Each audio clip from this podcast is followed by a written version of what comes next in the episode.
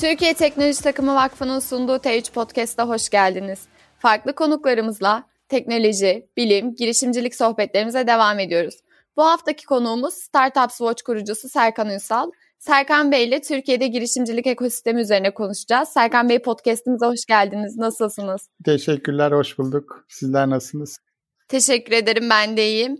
Serkan Bey sohbetimize sizi tanıyarak başlamak isterim. Bize biraz kendinizden bahseder misiniz? Ben ODTÜ'den mezun oldum. Daha sonrasında 2000 yılında Ericsson'da ve Turkcell'de çalıştım. Ee, ürün yönetimi, proje yönetimi, iş geliştirme departmanlarında çalıştım. 2009'un sonlarına doğru da girişimci olmalıyım deyip Turkcell'den ayrıldım. Dakik diye bir girişim kurdum. Dakik etkinlik tavsiye motoruydu. Tabii o zaman ne melek yatırımcı vardı ne VC vardı. Çok hani girişim ekosistemi yoktu diyeyim. Ama şanslıydım çünkü tam 2009 sonlarında ayrılmıştım, kurumsal hayatı bırakmıştım. 2010'dan sonra da zaten Türkiye girişimcilik ekosistemi çok hareketlendi. Melek ağları kuruldu, melekler, melek yatırımcılar ortaya çıktı, VC'ler kuruldu. O yüzden şanslıydım. İlk girişimime hemen yatırım alıp 400 bin dolar dakik adlı girişimime onu büyütmeye çalışmıştım. 2014'te de sattık o girişimi. 2000 15'te de Startup Source'u kurdum. Startup Source'da yatırımcılar ve kurumlar için bütün girişim ekosistemini analiz eden bir platform. Bu platformu da işte 6 yıldır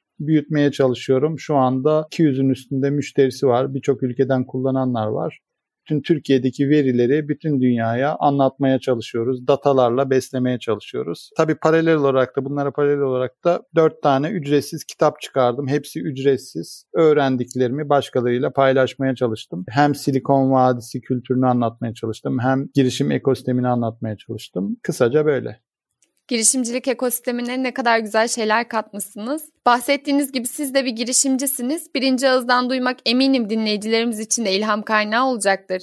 Girişimci olmaya nasıl karar verdiniz? Bu işe başlamak için önceden yapılması gereken hazırlıklar var mı yoksa bir yerden başlayalım, kervan yolda düzülür hesabı, sonradan gerisi gelir mi diye düşünmek gerekir? Yani şöyle ben şöyle şanslıydım. Ben proje yönetimi yaptım teknik bilgim de vardı. Ürün yönetimi de yaptım. iş geliştirme de yaptım. Aslında hani bu T-shape deniyor. işte T şeklinde. Aslında e, birçok şeyi belli bir derinliğe kadar biliyordum. İş geli en son kurumsal hayattaki işim de iş geliştirmeydi. Yani çalıştığım firma yeni hangi alanlara girsin, hangi alanları sıfırdan yaratsın, hangi alanlarda satın alma yapsın, yatırım yapsındı. Orada da tüm bu geliştirdiğim kasları girişimci olursam daha iyi kullanabileceğimi gördüm.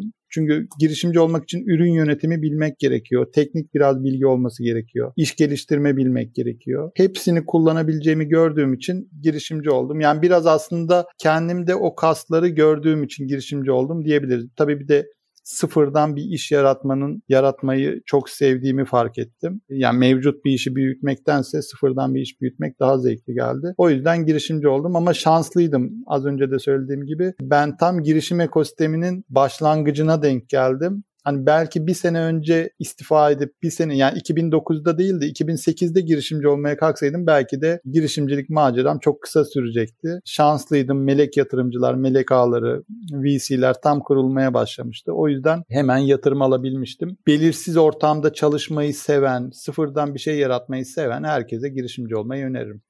Bu tecrübeleri ka- kazanmak uzun zamanlar alıyor. Evet. Siz de yıllardır girişimcilik ekosistemi içerisindesiniz bahsettiğiniz gibi. Sizce girişimcilik ekosistemini oluşturan en temel unsurlar nelerdir? Yani olmazsa olmazları var mıdır? E, ya da bazıları olur bazıları olmaz dediğiniz şeyler var mıdır? Bunlara değinebilir miyiz? Yani şöyle ekosistem denmesinin sebebi zaten hani birçok paydaşın birbirini beslemesi. Yani burada hızlandırma programları, kuluçka merkezleri, yatırım yatırımcılar, basın, ajanslar, reklam ajansları, kreatif ajanslar yani bu komple bir bütün. Bu bütünün bir parçası yarım olduğunda, eksik olduğunda o ekosistem düzgün çalışmıyor. Yani exit olması gerekiyor, yatırım olması gerekiyor. Yatırımcı mutlu olacak, girişimci mutlu olacak, mentor mutlu olacak. O yüzden bütün ekosistemin paydaşlarının hem olması gerekiyor hem de olmasının dışında mutlu olması gerekiyor. Bu tip ekosistemler çok hızlı büyüyor. Başarı hikayeleri arttıkça ekosistem daha sağlıklı bir hale geliyor. Yani son bir senede fark etmişsinizdir. Oyun girişimleri başarılı oldukça daha çok oyun girişimi çıkmaya başladı. Daha evet. çok deneyen çıktı. O daha çok deneyen çıktıkça da aralarından sıyrılanlar çok iyi yerlere geldiler. Yani 3 sene önce hayal bile edemeyeceğimiz başarılar gelmeye başladı. Yani 3 sene önce unicornumuz bile yoktu. Şu anda unicornumuz var, decacornumuz var. 20-21 ayda 180-200 milyon değerlemelere gelen oyun girişimlerimiz var. Yani biraz aslında bütün paydaşların olması ve mutlu olması gerekiyor. Ama en önemli kriter başarı hikayelerinin çoğalması gerekiyor. Başarı hikayeleri çünkü en büyük motivasyon. Yani Peak'in 1.8 milyar dolara satılması, Rolik'in 21 ayda 180 milyon dolara satılması bir anda herkesin, yatırımcıların, girişimcilerin iştahını kabarttı. Yani belki 7-8 yılda yapılamayan şey bir yılda gerçekleşmiş oldu. O yüzden başarı hikayeleri en önemli şey. Başarı hikayesinden sonraki en önemli ikinci şey ise bütün paydaşların mutlu olması. Dediğiniz gibi ben de geçenlerde hani Trendyol'un dekakorn olmasının üzerine bakmıştım unicornlara. Türkiye'den çıkanların çoğu oyun üzerine geliştirilen girişimler. Başarı hikayeleri bu noktada gerçekten önemliymiş. Ben de şu an bunu fark ettim. Ne kadar çok başarı hikayesi görürse insanlar o kadar çok bu alana yöneliyor demek. Şu anda bir şirket kursanız böyle bir özellikle bir donanım böyle elle dokunulabilen bir ürününüz olsa hani onu Brezilya'ya ihraç etmek demek ya da işte Singapur'a Brezilya'ya ihraç etmek demek hani çoğumuzun bilmediği ihracat nasıl yapılır? Bu şimdi bunu nasıl paketleyeceğiz de göndereceğiz? Orada kaybolur mu? İşte gemi de kaybolur mu vesaire. Hani bin tane soru aklımıza gelir. Ama oyun sektörü öyle değil. Yani oyun sektöründe bir oyun çıkarıyorsunuz. Dijital olduğu için ve dijital reklam da o alanda çok güçlü olduğu için daha ilk gün Kanada'da, Brezilya'da, Singapur'da deneyebiliyorsunuz. Yani aslında hani hani bizim ihracatçılarımızın yıllardır yapamadığını dijital ortamda oyun sektöründekiler dakikalar mertebesinde yapabiliyor. Ama bu çok büyük avantaj. O yüzden hani oyun sektörünün şu anda en sıcak sektör olmasının sebebi o. Çok hızlı ihracat yapabiliyorsunuz. Çok hızlı başka bir ülkeye girebiliyorsunuz. Bu alanda siz şanstan bahsetmiştiniz. Onlar da unicorn, dekakorn olurken bir sürü sorunlar yaşamıştır muhakkak. Sizin deneyimlediğiniz kadarıyla Türkiye'deki girişimcilik ekosisteminde girişimcilerin yaşadığı sorunlar neler? Bunları aşmak için ne tür yollar izliyorlar? İzliyorlar ya da izlemeliler? Yani 3 sene önce sorsanız bu soruya farklı cevap verirdim. Çünkü 3 sene önce şey derdim. Yani bizde global düşünen girişimci sayısı çok az derdim. Şu anda bu özellikle oyun sektörüyle beraber değişti. Artık global düşünen girişimci daha çok. Çünkü herkes artık çıtanın nereye taşındığını görüyor. Yani artık unicorn kelimesini çok kullanmayı sevmiyorum ama hani bir anda hedef verme anlamında düşünürsek hedef verme anlamında güzel bir şey. Yani hedefinizi büyük tutun demek için güzel bir şey. Yoksa her firmanın unicorn olması gerekmiyor. Her firma 1-1,5 milyar dolar değerlemeye ulaşmak zorunda değil. Ama o hedefi koymak güzel bir şey. Ben bütün dünyaya bir ürün satacağım demek güzel bir şey. O yüzden aslında şu anda girişimcilerimizin kafa yapısı az çok değişmeye başladı. Yani eskiden en büyük sıkıntımız global düşünmemek derdim. Şu anda o biraz açıldı. Tabii bu oyun sektörü için açıldı. Diğer sektörlerde hala global düşünmeyle ilgili sıkıntılar var. Yani bir Türkiye pazarını bir halledelim. Türkiye pazarında bir büyüyelim. O kafa birazcık daha değiştirmek gerekiyor. Çünkü startup demek global demek. Siz eğer global düşünmezseniz sizden 10 yıl sonra çıkan bir girişim bile sizi çat diye satın alabilir. Bir anda global bir şirketin Türkiye ofisi olursunuz. O yüzden yani en hızlı hareket eden, en global olan kazanıyor bu oyunu. Onu iyice oturtmak lazım insanların kafasına. Yani en hızlı globalleşen siz olmazsanız başkası olacak. Oyun sektöründe bunu kavradık. Oyun sektöründe şu anda girişimlerimiz satın alındığı için seviniyoruz. Ee, bir sonraki döneme geçtiğimizde artık girişimlerimiz başka girişimleri, başka ülkelerin girişimlerini satın almaya başlayacak.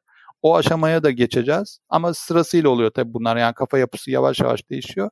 Biraz başka sektörler oyun sektörünü örnek alırsa aslında çok daha ileri gideceğiz gözüküyor. Girişimcilik dinamik bir yapı yani statik değil durduğu yerde durmuyor her gün gelişiyor değişiyor. 3 yıl öncesiyle bugün arasında bir kıyaslama yaptınız. Türkiye çerçevesinde düşündüğümüzde yine ülkemizde yapılan girişimcilik çalışmalarını nasıl değerlendiriyorsunuz? Bu alanda çalışanları gelecekte neler bekliyor? Yani şöyle mesela devlet destekleri çok iyi durumda. Ben 2010'da ilk girişimimi kurduğumda hani başvurabileceğim yer çok azdı. Hani COSGAP'in sadece böyle işe, yeni işe başlayanlar için verdiği bir destekten yararlanmıştım. Şu anda işte TÜBİTAK Big süper bir seçenek. Ben herkese öneriyorum. Yani daha fikir aşamasında 200 bin lira veriyor ve hani her sene 200-300 girişime veriyorlar, fikre veriyorlar. O açıdan çok şanslılar. Hızlandırma programları gayet iyi. Hızlandırma programlarının tematik olanları da artmaya başladı. Tematik yani belli konudaki olanlar da iyi. Uluslararasılaşmaya özel işte sizi Amerika pazarına, işte İngiltere pazarına hazırlayan e, hızlandırma programları var. Onlar da gayet iyi. Yani ben şu anda aslında ekonomi şey ekosistemimizin iyi çalıştığını düşünüyorum. E, tek eksiğimiz tabii bu hani herkese bunu söyleyemiyorsunuz. Hani gel işini bırak hemen girişimci ol diyemiyorsunuz. Çünkü ben kendim de özellikle söylüyorum. Hani evliyseniz, çocuğunuz varsa hani girişimci olmayın diyorum genelde. Çünkü bu çok hani yorucu bir iş. Hani evliliğinizi etkileyebilir, çocuğunuzla daha az ilgilenebilirsiniz. Hani yeni mezun kişi hani evli de değilse hani çok kaybedeceği bir şey yok. Risk çok yüksek risk alabilir. Hani iki sene deneyebilir, iki sene sonra olmadığı bir şirkete girebilir. O yüzden yeni mezunların daha kolay riske girebileceği bir alan. Ama şöyle bir gerçek de var. Bir kurumsal şirkette deneyim kazanmış, hani bir sözleşme nasıl yazılır bilen, nasıl okunur bilen, iş nasıl yapılır az çok bilen, satış nasıl yapılır az çok bilen kişilerin kurduğu girişimler daha iyi yerlere geliyor. Böyle bir istatistik var. Şimdi böyle olunca da e, hani kurumlara daha çok şey söylemek gerekiyor. Yani bir şirkette çalışan ama ben sıfırdan bir şey yaratmak istiyorum diyen kişilerin daha çok girişimci olması gerekiyor. Yani bence şu anda ekosistemimizdeki en büyük sıkıntı donanımlı girişimci eksikliği var. Belli bir tecrübesi olan, bunu girişimcilikte kullanmak isteyen daha çok girişimciye ihtiyacımız var. Yani yeni mezun girişimcimiz çok ama onlar tecrübe kazanana kadar, belli bir yere gelene kadar çok zaman geçiyor. Diğer bahsettiğim girişimci adayları daha başarılı oluyor. Biraz o alanda daha çok girişimciye ihtiyacımız var gözüküyor. Yani özellikle mesela fintech çok konuşulan bir konu. Bankalarda gördüğü problemleri ya ben bunu bir fintech olarak girişimci olarak yapayım. Bir fintech kurayım bu gördüğüm problemle ilgili diyecek. Mesela daha çok bankacıya ihtiyacımız var. İşte telekom sektörü olsun, donanım sektörü olsun. Bu alanlarda da girişimcilerimizin daha cesaretli olup bulunduğu şirketlerden hani istifa edin girişimci olun demiyorum çünkü riskli bir alan. Hani çünkü birinde maaşınız yatıyor, öbüründe maaşınız yok. Öbüründe daha çok riske giriyorsunuz ama hani kendine güvenenler bence daha çok girişimci olmalı ihtiyaca yönelik bir alanda bir gerek duyulduysa eğer onu girişime çevirebilecek, risk alabilecek, destekleri takip edip bu fırsatları kullanabilecek girişimcilere ihtiyacımız var diyebiliriz o zaman kısacası. Evet, kesinlikle. TÜBİTAK'ın programından bahsettiniz. Sayın Hasan Mandal'la biz bunun üzerine bir podcast çekmiştik. Dinlemeyen dinleyicilerimiz varsa ve merak ediyorsa o podcast'i dinlemelerini öneririm ben de. Özellikle son birkaç senedir dediğiniz gibi unicornlardan bahsettik. Yabancı yatırımcıların dikkatini çekiyor bu yatırımlar. Ülkemizdeki girişimcilik ekosistemi yurt dışından nasıl görünüyor? Ben 2013'te Silikon Vadisi kitabımı yazmak için Silikon Vadisi'ne gitmiştim. Orada hani hep sordukları hani ben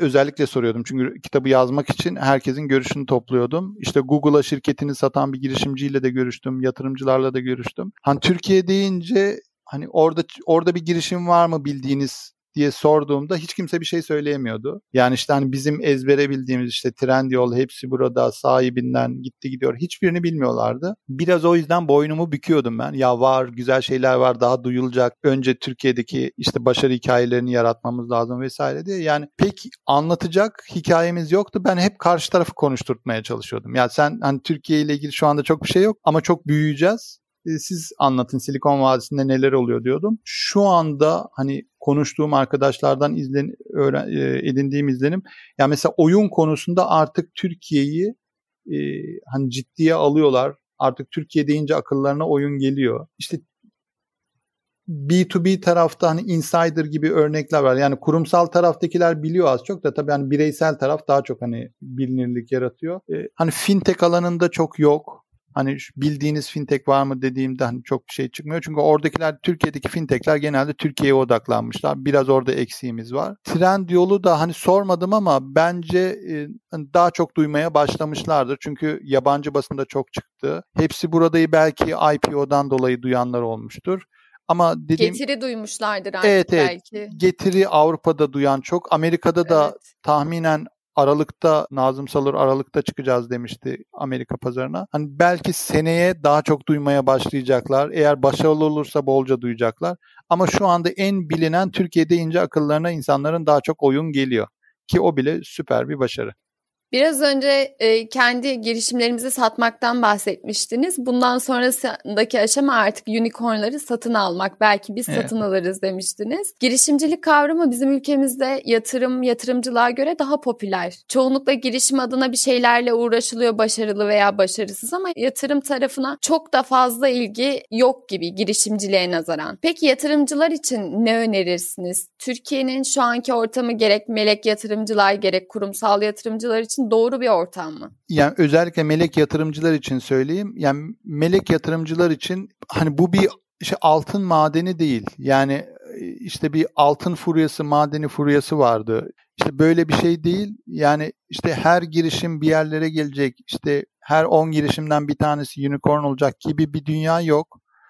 Hani çok kolay bir şekilde işte çok iyi yerlere gelen girişim de yok yani isim vermeyeceğim ama hani bildiğimiz 100 milyon doların üstünde değerlemesi olan girişimlerimizden bazıları hani kendi girişimci kendi söylemişti benimle birebir konuşmasında.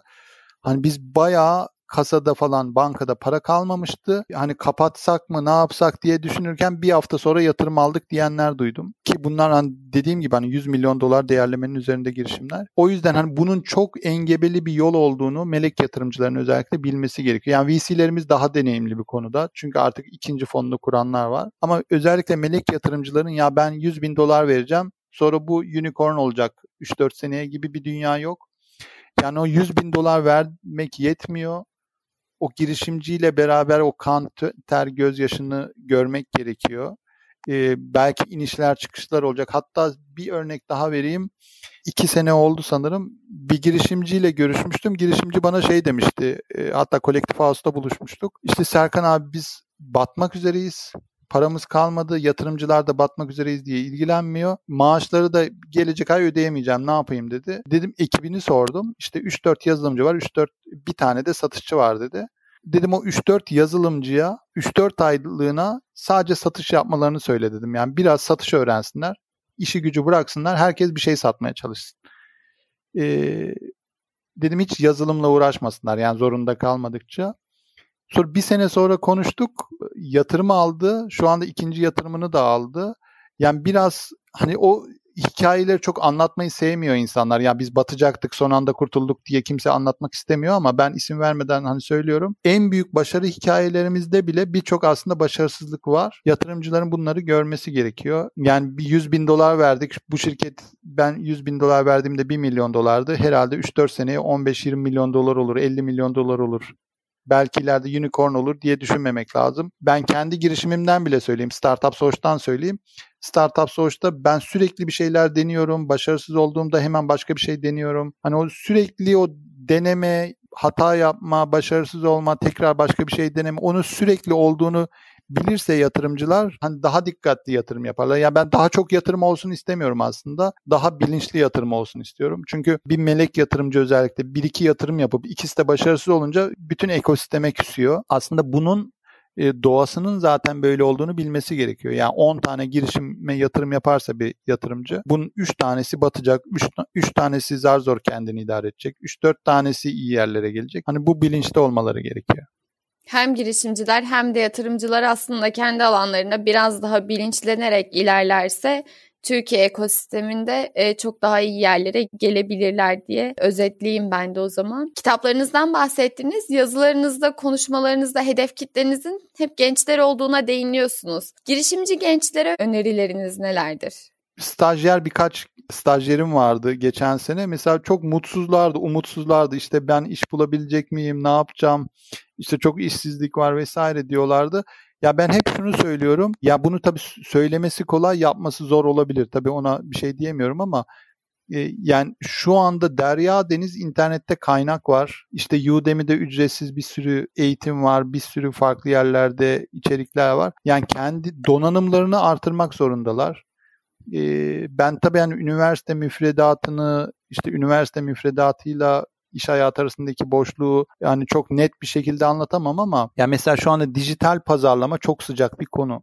Hani ve dijital pazarlama e, staj yaparak da öğrenilebilir. bir sürü eğitim alarak da öğrenilebilir ve çoğu şeyi ücretsiz öğrenebilirsin. Yani hani kodlama deniyor ama hani aslında hani kodlama bu işin sadece bir kısmı. Hani ve zor bir kısmı bence. Hani ben kodlama da yaptım. Ama mesela dijital pazarlama kolay. Özellikle işletme, ekonomi mezunları dijital pazarlamaya odaklanabilirler. Hani gidip yapay zeka öğrenin demeyeceğim ama hani dijital pazarlama, içerik yönetimi, sosyal medya yönetimi hani bunlar internette de öğrenilebilecek konular ve her zaman ihtiyaç olan konular.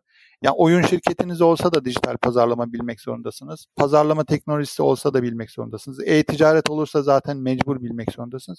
O yüzden genç girişimciler bence önce donanımlarını genç girişimci adayları diyeyim ya da üniversite okuyanlar 3. 4. sınıftakiler internette gördükleri bütün eğitimleri dijital pazarlama, içerik yönetimi, sosyal medya ile ilgili bütün içerikleri öğrenmeye çalışsınlar, almaya çalışsınlar. Ya hiç hiçbir zararı olmaz. Her zaman donanımlı olmak çok iyidir ve diğer yani bu eğitimleri almayanlara göre bir adım öne geçmiş olursunuz. Çünkü girişimlerde, büyük firmalarda hep şunu söylüyor. Ya ben yeni bir girişim, yeni mezun birini işe alacağım ama hani ben ona öğretene kadar 6 ay geçecek. O 6 ay benim için uzun süre. Benim zaten hani param az vesaire deniyor. İşte o aradaki farkı özellikle öğrenciler kapatabilirler.